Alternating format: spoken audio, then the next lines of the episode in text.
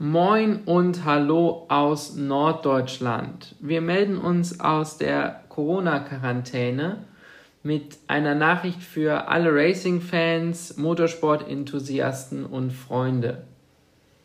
Race Against Corona, so heißt dieser Podcast. Mit dem Motto wollen wir in den kommenden Wochen Hoffnung und Mut in Zeiten der Corona-Pandemie verbreiten. Dabei wollen wir über die Folgen für die Sportindustrie und die Motorsportbranche berichten und gemeinsam mit Experten über den Tellerrand hinausschauen, um den Racing Spirit und unsere Leidenschaft weiter hochzuhalten und am Ende auch ein bisschen Motorsportfreude in die Wohnzimmer zu transportieren. Dabei versuchen wir Antworten auf Fragen zu finden wie was wird aus der Motorsportindustrie? Was bedeutet der Virus für Veranstalter, Teams und am Ende auch für die Hersteller? Wann werden wir endlich wieder reales Racing auf der Strecke sehen? Und wie gehen wir als Unternehmen ganz konkret mit der Krise um? Wahrscheinlich am wichtigsten aber, wir wollen reale Geschichten von Sieg und Niederlagen erzählen, die uns Kraft geben sollen, die Zukunft zu bewältigen. Mehr Infos findet ihr auch unter raceagainstcorona.com und auf unserer Facebook- sowie Instagram-Seite. Wir freuen uns auf eure Rückmeldung und euer Feedback. Noch ein Hinweis für alle Hörer. Leider hatten wir bei der Aufnahme mit Dr. Mark Thom leichte Tonprobleme, weshalb meine Stimme gerade am Anfang etwas halt. Wir bitten dies zu entschuldigen. Es macht den Inhalt und das Gespräch mit Dr. Mark Thom jedoch nicht weniger spannend und interessant. Deswegen wünschen wir trotz kleiner Tonprobleme viel Spaß.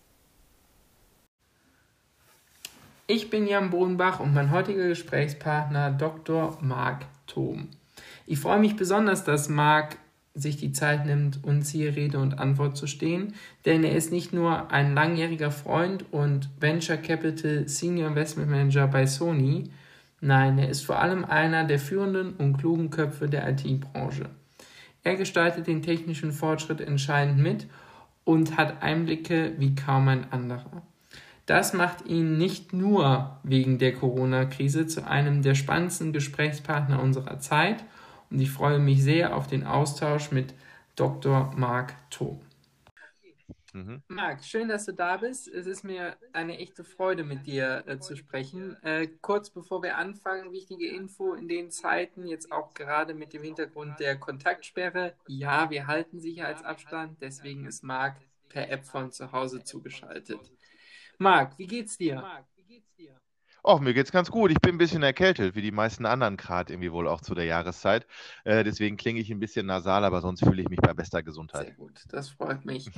ähm, du lass uns gerade direkt einsteigen und ich habe schon gesagt, du bist per, per App zugeschaltet. Das bist du ja aber auch mhm. gewöhnt, Videokonferenzen etc. Ich weiß, dass du in deinem Job zwischen Länder und Kulturen hin und her stammst, die koordinieren musst. Merkst du einen Unterschied, wie die Kulturen miteinander umgehen, jetzt gerade in Zeiten von Corona? Also in Bezug auf Japan, Amerika, Europa? Hm. Ja, das stimmt. Äh, ich merke tatsächlich einen Unterschied. Ähm, es kommt natürlich alles so ein bisschen zeitversetzt jetzt hier auch an. Es hat die Japaner schon deutlich eher getroffen als uns und die Amerikaner trifft es nach uns. Das heißt, äh, eigentlich war es in unserem Team, wir arbeiten global zusammen und äh, wenn ich jetzt nicht gerade per App zugeschaltet bin und mal über einen längeren Zeitraum mal in Deutschland bin, würde ich normalerweise auch regelmäßig in den Ländern sein. Das heißt, zu meiner Rolle gehört halt auch, dass ich ständig in, in Japan, in den USA, in Israel, aber auch in anderen Ländern bin und äh, das Reisen fällt halt jetzt weg. Allerdings arbeiten wir schon seit vielen Jahren immer schon sehr digital miteinander, auch mit vielen Videokonferenztools. Wir telefonieren und wir haben halt viele, viele Messaging-Dienste, die wir benutzen ähm, und eigentlich halt nur mit der Zeitzone. Das war immer so die Herausforderung, wie man das hinkriegte. Aber da sind tatsächlich große Unterschiede, vor allen Dingen halt, wie die Japaner darauf reagiert haben. Die haben tatsächlich schon aus der Vergangenheit heraus die Erfahrung aus dem ersten SARS-Erreger ähm, gehabt. Ne? Der hat ja auch schon vor vielen Jahren Japan und, und andere asiatische Länder getroffen. Das heißt, die waren schon ein Stück weit vorbereitet. Die wussten ungefähr, was passiert. Sie wussten, was sie tun sollen. Und das sieht man ähm, da sieht man halt niedrige Fallzahlen tatsächlich im Moment und man sieht auch eine niedrige Rate halt, wie halt noch neue Fälle dazukommen, weil die sich alle relativ schnell halt an die ganzen Vorgaben gehalten haben da. Die sind super früh ins Homeoffice, die sind super früh, haben die alle Reisen abgesagt und es war völlig klar, dass jetzt isoliert wird. Äh, die Metros, die normalerweise die Hauptpulsader von Tokio sind, die waren super, super leer. Äh, relativ schnell. Und man hat gemerkt, ähm, da wusste einfach schon wirklich jeder, jeder irgendwie, was er zu tun hatte. So, das, das war noch eine Zeit, als die schon im Homeoffice saßen, da sind wir alle noch in den Park gerannt und haben uns wirklich noch nicht so richtig Gedanken gemacht. Und als es dann bei uns näher kam, durch Italien und Frankreich und Spanien und dann die ersten Fallzahlen aus Deutschland, sie stiegen an, wird immer größer, dann ähm, war das halt so, dass dann, als wir uns dann angefangen haben, in die Homeoffice zu begeben und äh, tatsächlich runterzufahren mit Reisen, kein, keine großartigen Versammlungen mehr, keine Konferenzen mehr, da waren die Amerikaner noch draußen. Ne? Die haben halt irgendwie durch uns schon gewusst, oho, wir wissen schon, wohin das geht. Erst die Japaner, jetzt die Europäer, jetzt sind wir bald dran. Und ich glaube, wenn man jetzt heute so ein bisschen reinschaut, ist es in Amerika auch angekommen. Es gibt allerdings eine Sache, die mir wirklich aufgefallen ist, und das finde ich auch wirklich toll, und das würde vielen Nationen in dieser Welt, glaube ich, auch wirklich gut tun, ist, wenn man dieses Verständnis der Japaner tatsächlich so ein bisschen mehr hat, ne? dieses Dankbarkeits, Gefühl für ältere Generationen, ne? auch so ein großartiges, ähm, so ein Ehrgefühl. Sie sind denen wirklich so viel Dank verpflichtet, ne? den Generationen vor ihnen. Und das ist etwas, das wird vielen gut tun, weil ich glaube, das hätte auch einfach dafür geführt, dazu geführt, dass wir in dieser Zeit wahrscheinlich viel schneller aus bestimmten anderen Beweggründen, nicht weil es verordnet wird, äh, bestimmte Lösungen halt irgendwie selber angegangen werden. Ja, also glaubst du, glaubst du, wir waren in, in Deutschland zu langsam und hatten zu wenig Gemeinschaftsgefühl in, in Zeiten der Krise oder bauen das zu spät auf? Ja, also ich glaube schon, dass wir relativ spät halt auf die Dinge reagiert haben. Ich bin mir nicht ganz sicher, ich bin jetzt äh, kein, kein Politiker, deswegen weiß ich nicht genau, wo da die Befugnisse liegen oder woran es gelegen hat. Es hat mich halt nur ein bisschen gewundert, dass ähm, als selbst wir höhere Fallzahlen hatten als die Japaner, dass wir immer noch so viel Freiheitsgrade hatten. Und ähm, das fand ich schon ein bisschen komisch. Und jetzt ähm, ist natürlich auch irgendwie klar, dass das, dass das eben nicht so einfach ist zu stoppen. Und ich glaube, wir hätten tatsächlich ein bisschen früher rigoroser durchgreifen müssen. Und ich glaube auch tatsächlich, dass wir ähm, eine Sache hätten wirklich mehr, mehr kommunizieren müssen. Vielleicht oder, oder vielleicht auch irgendwie den Menschen näher bringen müssen, dass sie es besser verstehen ist, dass, äh, dass die Generationen, die wir, die wir, die es, die es zu schützen gibt, weil gucken wir mal auf die nackten Zahlen. Wenn man unter 50 ist und irgendwie keine großartigen Vorerkrankungen hat, dann muss man sich jetzt auch nicht so die riesen Sorgen machen aus der Datenlage, wie man sie heute irgendwie so bekommen kann.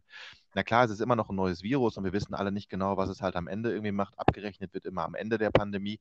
Aber im Moment sieht es danach aus, bist du jünger als 50, hast du keine grundlegenden Vorerkrankungen irgendwie im Lungenbereich, hast kein Diabetes und keine Herzkrankheiten und Co., hast du eine ganz gute Chance, das zu überstehen.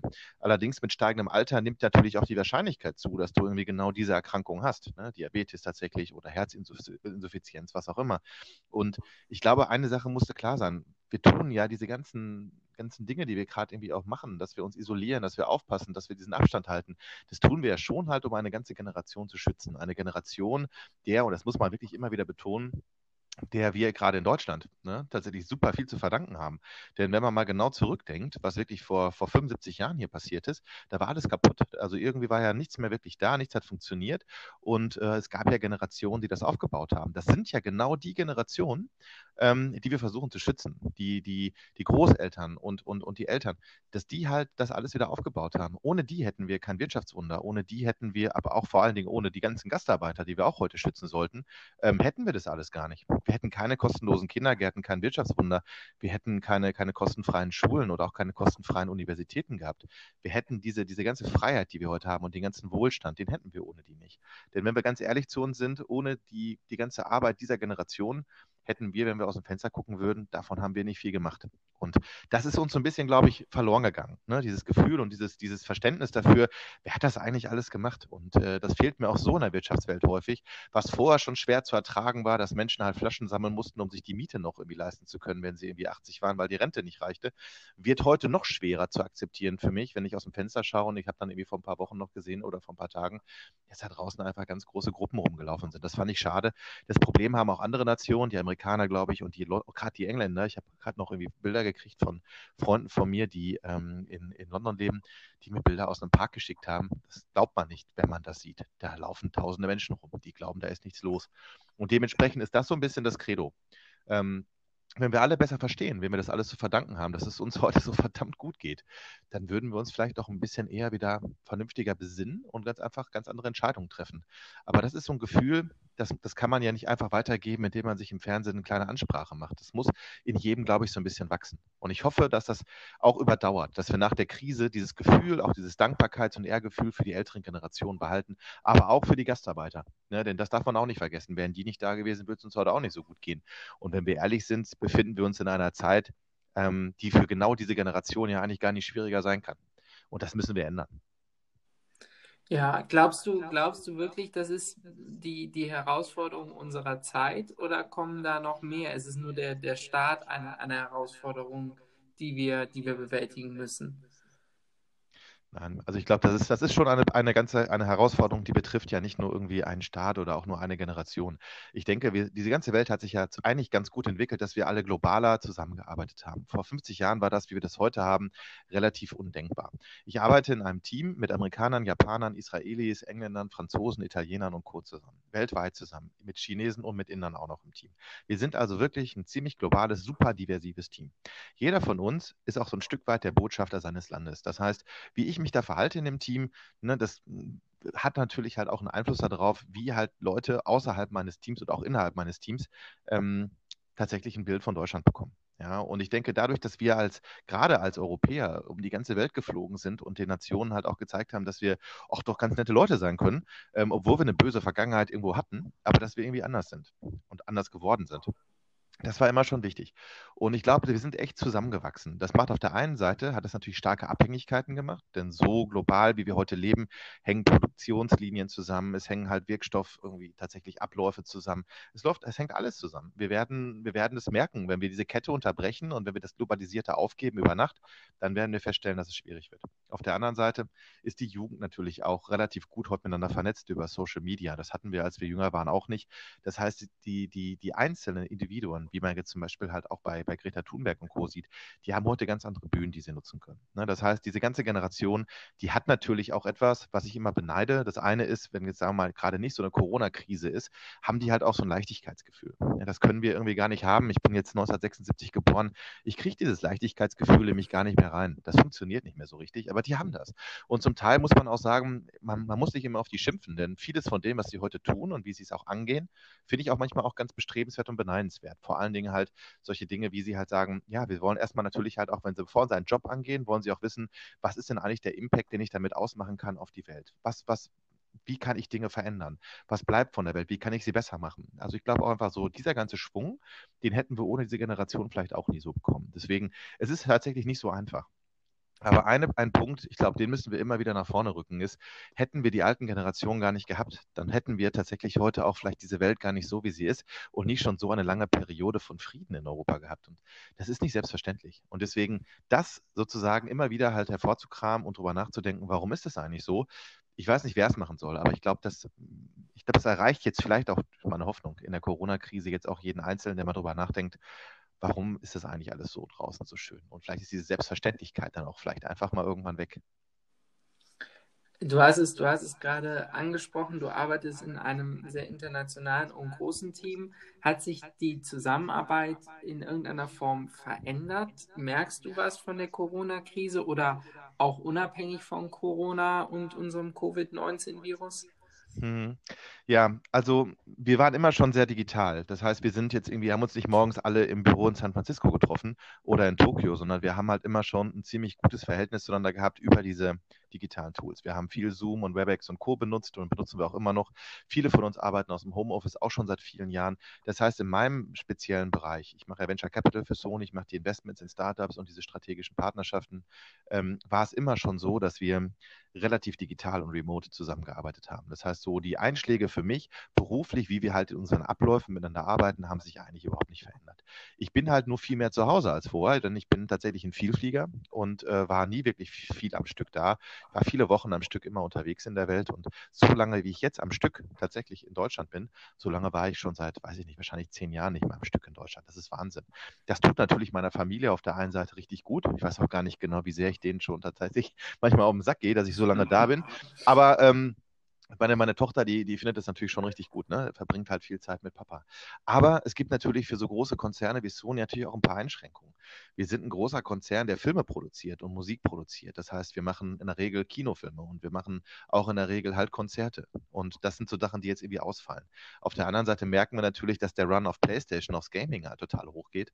Und wir merken irgendwie auf der einen Seite tut es unserem Business echt gut, auf der anderen Seite merken wir halt Einschläge. Für mich im Venture Capital Bereich hat es natürlich auch schon einen Einfluss, ich kann mich mit den Startups, in die ich eigentlich investieren will, momentan gar nicht physisch treffen. Das heißt, ich müsste jetzt, wenn ich jetzt investieren möchte, das zu tun, ohne dass ich die halt wirklich jemals physisch live gesehen habe. Und egal wie digital es ist, das war mir immer schon wichtig, dass man sich zumindest einmal in so einem Raum gegenübersetzt, dass man sich so ein bisschen spürt und feststellt, wie sind die denn so, dass man halt das irgendwie so aufnimmt, wenn man wirklich nah voneinander sitzt. Und das ist schon so ein Gefühl, was ich, was ich über die Videokonferenz noch nicht so richtig reinkriege. Und ich kann das auch nicht wirklich attribuieren heute oder wirklich tatsächlich definieren, was mir da wirklich genau fehlt. Aber irgendwie habe ich immer das Gefühl, ach, irgendwie fehlt da noch was. Aber ansonsten passt das schon wirklich. Ähm, vom, vom, vom digitalen Workflow haben wir schon immer eigentlich so gearbeitet, wie wir es heute tun. Nur das Reisen fehlt. Und das fehlt halt nicht jedem. Ähm, mir fehlt es tatsächlich auch gerade noch nicht so richtig. Aber Konferenzen und dass ich mit meinen ähm, Kollegen tatsächlich auch Dinge live, face-to-face -face besprechen kann, das wird irgendwie in den nächsten Wochen so kommen, dass einem das wirklich fehlt. Im Moment geht es noch ganz gut über Zoom und Co. Ja, also das habe ich jetzt auch schon von mehreren gehört. Dieser Entschleunigungsfaktor ist schon einer, den, den auch viele äh, gebraucht haben, hat man das Gefühl. Ähm, du hast es gerade angesprochen, ähm, das Thema auf der einen Seite, natürlich habt ihr Einschläge, auf der anderen Seite ähm, hat sich in der Arbeit nichts verändert. Gucken wir mal auf das gesamte Bild oder auf das größere Bild. Meinst du, es gibt Industrien, die explizit von der Krise profitieren? Ja, ja, das, das sehen wir ganz deutlich im Moment. Ähm, jedes, jedes große Unternehmen, was Venture Capital betreibt, hat ja so ein Portfolio. Das heißt, wir haben viele Investments gemacht. Ich glaube, wir haben an die, an die 60 Stück gemacht insgesamt mit beiden Funds. Ähm, und wir sehen natürlich halt ein paar Portfolio-Companies, also ein paar Startups, in die wir investiert haben, die Schwierigkeiten haben oder Herausforderungen haben mit, der, mit dem Covid-19 äh, und mit der Corona-Krise generell. Zum Beispiel alles, was mit Automotive zusammenhängt, hat natürlich jetzt gerade so ein bisschen Probleme. Dann halt irgendwie zum Beispiel Drohnen, die für Entertainment-Bereich gemacht sind, haben schon auch Probleme. Aber ähm, es gibt tatsächlich Bereiche, die ganz explizit ähm, davon profitieren. Also einer der großen Profi Profiteure ist tatsächlich äh, die Health Tech-Industrie. Äh, alles, was früher bei uns immer so ein bisschen langsam ging oder was halt irgendwie die ersten ähm, sagen wir mal, Telehealth und, und Telemedizin-Applikationen, dass man halt mit seinem Arzt sprechen kann, ohne dass man, dass man halt irgendwie physisch hin muss womit wir uns lange schwer getan haben in Europa, jetzt nicht in jedem Land, aber in den meisten, scheint jetzt tatsächlich doch irgendwie den Durchbruch zu bekommen. Auch, dass die Bildung mehr digital werden muss, Education Tech, ne, dass man halt mit, mit, dass man halt wirklich auch von zu Hause lernen kann, über Webcam und Co., dass man halt die Inhalte ähm, vernünftig vermittelt bekommt, das wird davon auch profitieren. Genau wie halt auch E-Sports und Gaming. Wir sehen unfassbare Zahlen. Ähm, E-Sports und Gaming ist ja etwas, was sowieso schon total unfassbar wächst weltweit, weil es halt einfach eine Gruppe gibt, die äh, von Menschen, die immer größer wird, die Gaming tatsächlich den, den traditionellen Entertainment-Bereichen absolut vorziehen. Und du siehst wahnsinnige Entwicklungen in diesen Bereichen und die haben nochmal einen richtigen Boost bekommen durch die, durch, durch die Krise, die wir jetzt haben, weil die Menschen zu Hause Zeit verbringen, brauchen sie halt Entertainment. Das heißt, man sieht momentan einen ziemlichen Run auf digitale Videotools wie Zoom. Ich glaube, das lief noch nie besser als jetzt. Ich glaube, die haben auch an der Börse ein All-Time-High. Ich glaube, die sind so wertvoll, wie sie es noch nie waren. Man sieht aber auch die, den Ansturm auf Disney Plus zum Beispiel, auf diesen neuen Channel, wie viele das wirklich machen wollen und bei Netflix und bei, bei YouTube und Co. Man sieht alles, was Entertainment, Gaming, E-Sports und Co. ist, das sind Dinge, die konsumieren Menschen, wenn sie zu Hause sind. Da geht auch abends immer schön das Netz in die Knie. Ähm, das merkt man halt auch. Dann kommt die Eieruhr und dann läuft der Film auch nicht so richtig durch, weil viele dieselbe Idee halt haben. Aber das sind schon die Bereiche, auch Biotech und Co., die halt wirklich davon absolut profitieren können. Und es gibt nicht nur Verlierer hier. Es gibt viele Verlierer, aber es gibt halt auch tatsächlich eine ganze Handvoll äh, Industrien, die davon wirklich profitieren werden.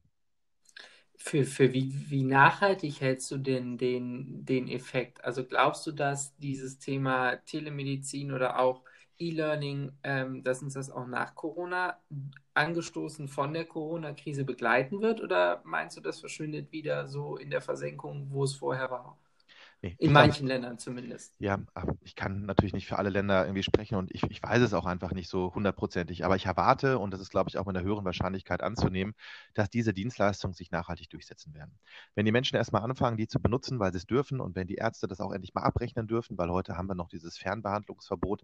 Das heißt, es ist, ich glaube, es wurde auch gelockert jetzt schon von Spahn schon vorher, ähm, ist es tatsächlich ja so, dass die Herausforderung immer die war, dass der Arzt eigentlich schon immer eine Telefonkonferenz oder Videokonferenz mit dir machen konnte aber er konnte es halt nicht vernünftig abrechnen über die Krankenkasse. Und ich denke, in diesen Zeiten, wo halt schnell reagiert werden muss auf, auf, auf große Probleme, ähm, gibt es eine große Chance, dass sich einfach mal grundlegend halt auch Gesetze ändern oder, oder, oder ja, Regulationen oder Regularien sich ändern, dass wir halt wirklich hier vielleicht diesen Schwung mitnehmen können. Und ich denke, dass danach eine Diskussion kommt. Es ist ja nicht zu erwarten, dass solche Dinge nie wieder passieren. Vielleicht kommt ja nochmal ein Virus eines Tages oder, oder vielleicht kommt halt nochmal andere Dinge. Es kann, es kann es können so viele Dinge passieren, die einfach dafür sorgen, dass wir wieder mal ein paar Wochen zu Hause sind. Es können auch Naturphänomene passieren und andere Sachen.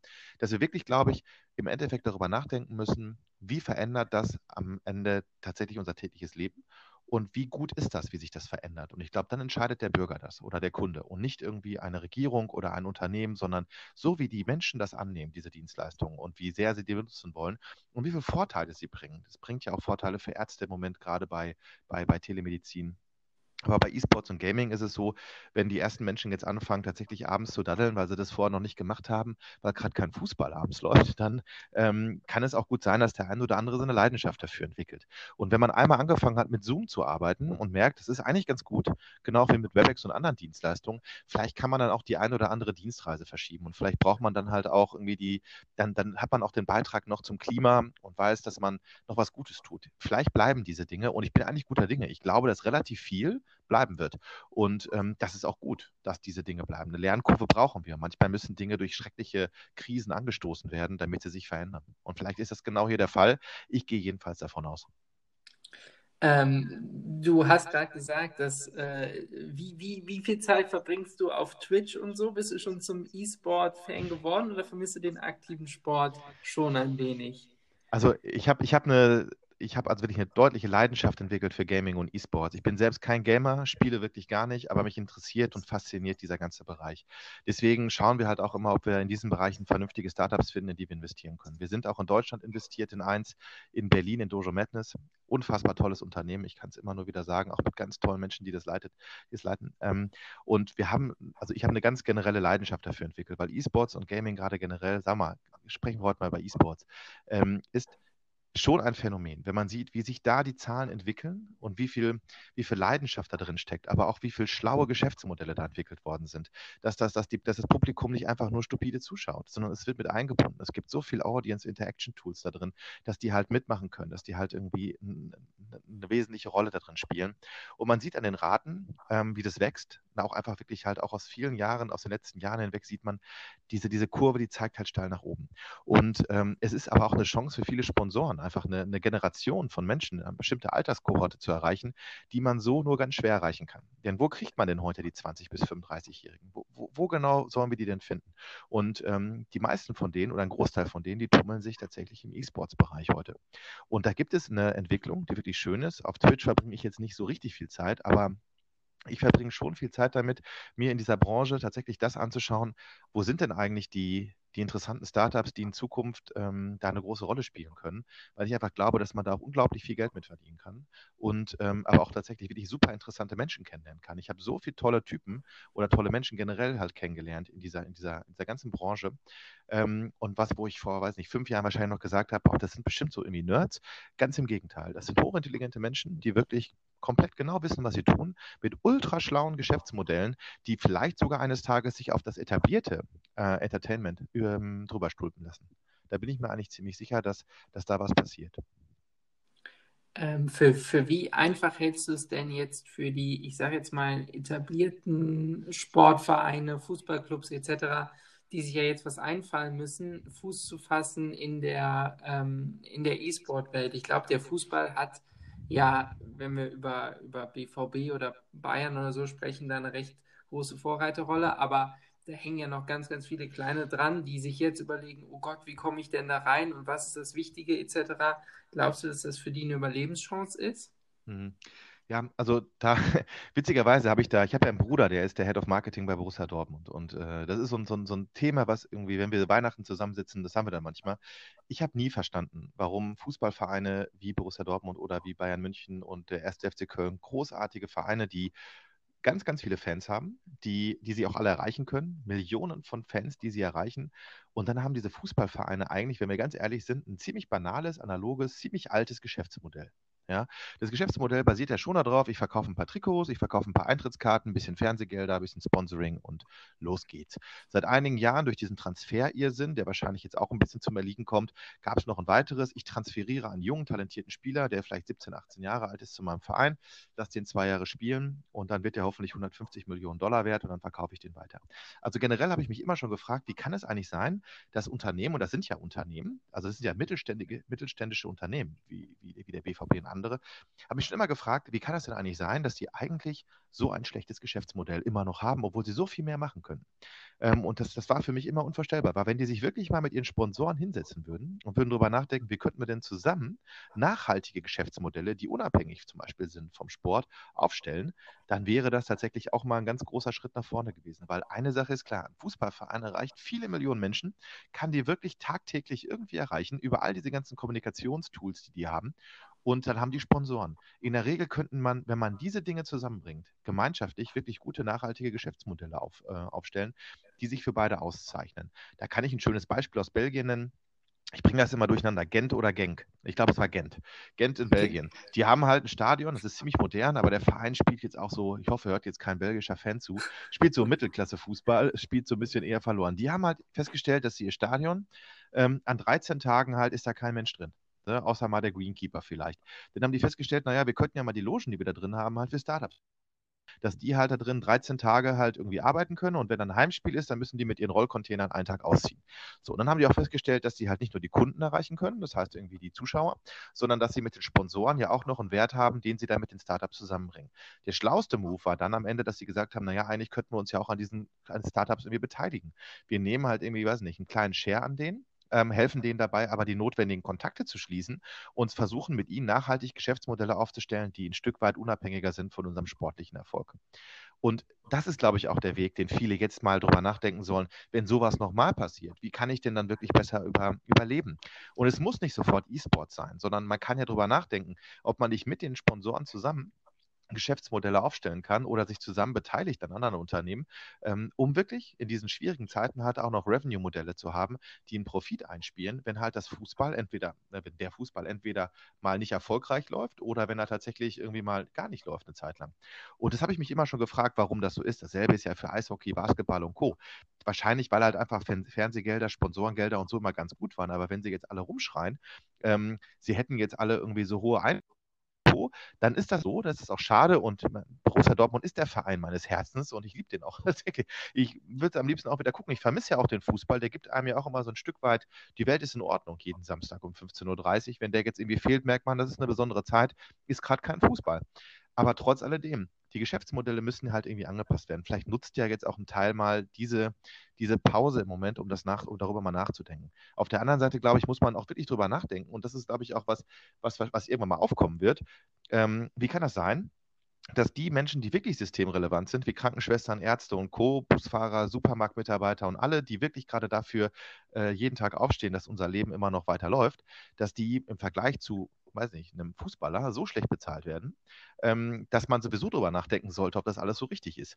Und äh, ob man nicht vielleicht diese ganze Uhr nochmal so ein bisschen zurückdreht und sagt, so, jetzt wollen wir doch einfach mal gucken, ähm, muss das denn mit 10 Millionen Euro netto im Jahr sein? Oder vielleicht könnten wir das auch mal auf den vernünftigen, auf irgendwas mal bringen, auf ein, auf ein Level, ähm, an dem auch irgendwie klar wird, und das vielleicht nicht nur in einem Land, sonst verlieren wir die Fußballer, aber vielleicht einfach weltweit, dass man sagen kann, das reicht jetzt auch mal. Ne? So, weil wirklich das, was die Menschen heute leisten müssen, die auf äh, Intensivstationen arbeiten oder Krankenschwestern, wer auch immer da gerade an der ganzen Kette beteiligt ist, die gehen ja nicht mit so viel Geld nach Hause. Und das ist wirklich, da, da ist ja irgendwie auch so ein bisschen, da fehlt mir auch immer das Verständnis. Ne? Und wenn die jetzt nicht alle verzichten auf ihre Gehälter, beim, gerade beim Profifußball, die so viel Geld verdienen für, jetzt muss ich immer sagen, vorsichtig sein, aber in Anführungszeichen, die leisten ja schon ein bisschen was, aber jetzt eben nicht so richtig viel wie eine Krankenschwester, finde ich persönlich.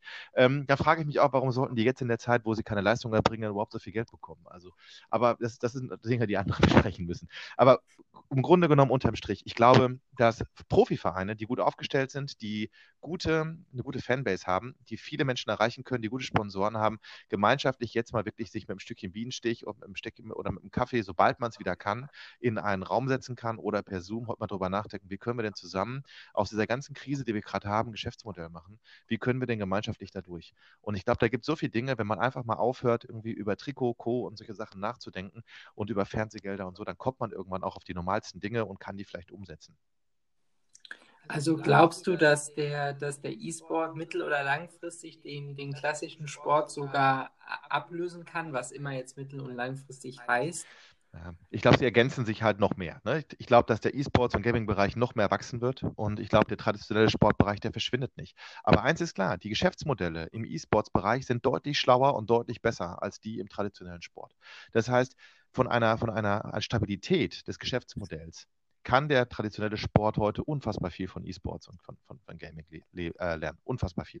Denn das ist schon eine ganz andere Liga. Und das ist, glaube ich, auch etwas, ähm, das wird immer parallel laufen. Aber ich glaube, der Einfluss wird auch größer. Und ich denke, das wird man irgendwann auch feststellen, dass bestimmte Sportarten, die halt bestimmte Generationen wirklich super toll fanden, die werden bei der Jugend heute nicht mehr so richtig ankommen. Ja, und äh, ich glaube, da werden wir vielleicht, äh, keine Ahnung, Springreiten, ob das irgendwie tatsächlich nochmal irgendwann zur Hauptsendezeit über, übertragen wird, weiß ich eben nicht. Ich weiß auch nicht, wie relevant Springreiten generell ist. Aber ähm, ja, ihr wisst schon, was ich meine. Ne? Also ich will jetzt keine Springreiter angreifen und das soll auch alles so gar nicht klingen, aber tut es eigentlich schon. Vielleicht wollte ich es trotzdem, ich weiß nicht. Aber ähm, was ich nur sagen will, ist, dass, äh, dass, dass, dass, die, dass beide Sportarten, das Digitale wie auch das Traditionelle, nebeneinander halt schon existieren werden. Und ich glaube, da wird auch jeder noch nach wie vor seiner Leidenschaft nachgehen. Ich glaube, nur eins ist auch so, dass die Preisgelder und das, was man verdienen kann, im E-Sports- und Gaming-Bereich irgendwann vielleicht deutlich höher liegen. Und da muss man sich auch wieder fragen, naja, was leisten denn da die Sportler oder die Athleten da drin? Aber auf der anderen Seite sind die Geschäftsmodelle wirklich so schlau aufgestellt, ähm, dass sie einfach nicht so einfach zu zerrütteln sind. Sie sind ja unabhängiger von, von ganz, ganz vielen Faktoren. Marc, wir sind schon fast wieder am, am Ende unserer Zeit. Ähm, was ich auf jeden Fall mitnehme, ist dein Appell, die, die Gesellschaft oder die, die Menschen, die äh, unsere Gesellschaft aufgebaut haben, mehr zu schätzen, mehr zu würdigen und auch mehr zu schützen, vor allem gerade in der Zeit, dass wir ähm, das Digitale ähm, nicht außer Acht lassen sollen, dass es für uns immer, immer wichtiger wird. Wir auch mal drüber nachdenken können und ein großes Danke sagen müssen an alle die, die unser Land im Moment am Leben halten, Krankenschwestern, Busfahrer, Ärzte, Supermarktmitarbeiter etc. pp. Das nehme ich als Fazit mit. Bevor wir jetzt aber zum Ende kommen, weil wir ja aus dem Motorsport kommen und das Ganze ja auch Race Against Corona heißt, und ich weiß, dass du auch Motorsport-Fan bist, hast du für uns noch eine Motorsportgeschichte, an die du dich gerade in den Zeiten gerne erinnerst? Ja, ich habe ich hab tatsächlich noch eine, die ich, ähm, ich war mal eingeladen von euch tatsächlich auch ähm, in Assen in Holland zur MotoGP. Das war, ich, das war mein erstes Motorradrennen, auf das ich jemals irgendwie gefahren bin. Und ich weiß noch, dass der Sohn vom Hans-Bernd Kamps am Ende, als das Rennen vorbei war, den Ralf Waldmann ähm, und mich zusammen nach Hause gefahren hat. Nicht nach Hause gefahren, sondern ins Hotel gefahren hat, uns mitgenommen. Und auf dem Weg dahin zurück sind wir tatsächlich an so einer, an so einer großen, an so einem großen Campingplatz vorbeigekommen. Auf dem war die Hölle los. Das kann man sich nicht vorstellen. Das habe ich in meinem Leben so auch nie wieder gesehen. Da waren Tausende, ach weiß nicht, Zehntausende Fans, die völlig ausgeflippt sind. Die hatten zum Teil Trag, also zum Teil aus, aus, aus Holz Jacuzzis hinten auf der, auf der Truckladefläche gebaut und sind damit durch die Gegend gefahren. Die haben ganze Schweine gegrillt. Da war eine Stimmung, die haben Musik gemacht. Das war wie so, so, eine, wie so eine Art Festival. Das war nur der Campingplatz von den Zuschauern, die am nächsten Tag sich das Rennen nochmal angeschaut haben. Das war gerade das Training, glaube ich, dann, wir zurückgefahren sind. Und während Waldi einfach nur gerade ausguckte und mit mir über belanglosen Kram sprach, in dem Moment, wie zum Beispiel halt, wie sein Tag war, wie meiner war, wir haben so irgendwie uns ein bisschen unterhalten, taunte ich aus dem Fenster und für ihn war das völlig normal, weil das hat er einfach jede, jede Woche gesehen, ein Leben lang. Für mich war das neu. Und ich kam aus dem Staunen nicht mehr raus. Da war der Mund offen, er guckte mich immer an und fragte nur halt, sag mal, was, äh, hörst du überhaupt zu? Ich sage, guck mal nach draußen ja, das ist halt so.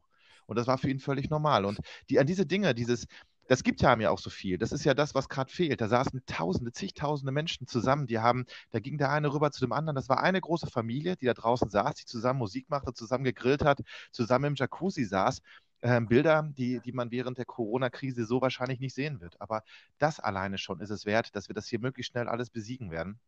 Damit wir diese Momente wieder haben. Und ich glaube, das ist auch die große Chance vom Motorsport. Da sind halt einfach Familien entstanden, die auch über die Generationen und vor allen Dingen über die nationalen Grenzen, über die Kulturen halt alle verbunden sind. Die sitzen da alle auf demselben Campingplatz. Das war Wahnsinn. Da sind mit dem Auto sind wir da minutenlang vorbeigefahren bei Tempo 50. Das war halt irgendwie kein Campingplatz mehr.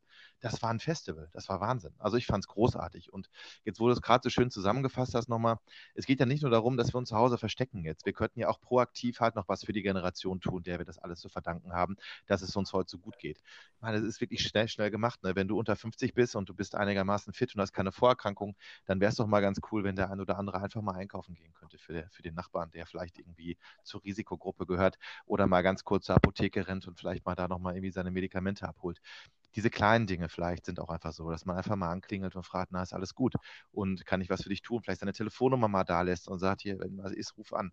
Und ich glaube, wenn wir das wieder anfangen, dass wir den, den, Kontakt zwischen den Kulturen, nicht Kulturen, zwischen den Generationen wieder so aufbauen, dass wir mal wieder mehr miteinander sprechen, dann lernen wir erstens nicht nur unsere Nachbarn kennen, sondern zweitens, wir können denen auch oder können auch gemeinschaftlich durch diese Krise gehen.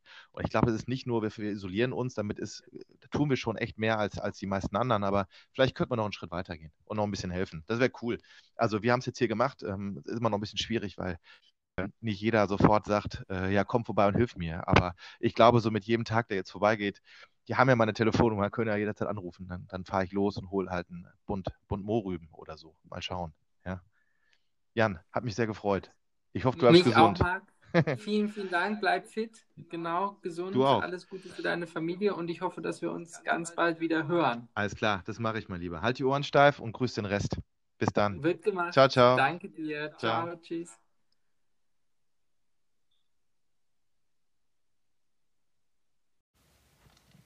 Ich möchte ganz persönlich auf diesem Wege Marc nochmal danken für die Einblicke in seine Arbeitswelt, aber auch seine Einschätzung zur aktuellen Situation und zur gesellschaftlichen Aufgabe, die wir zu bewältigen haben.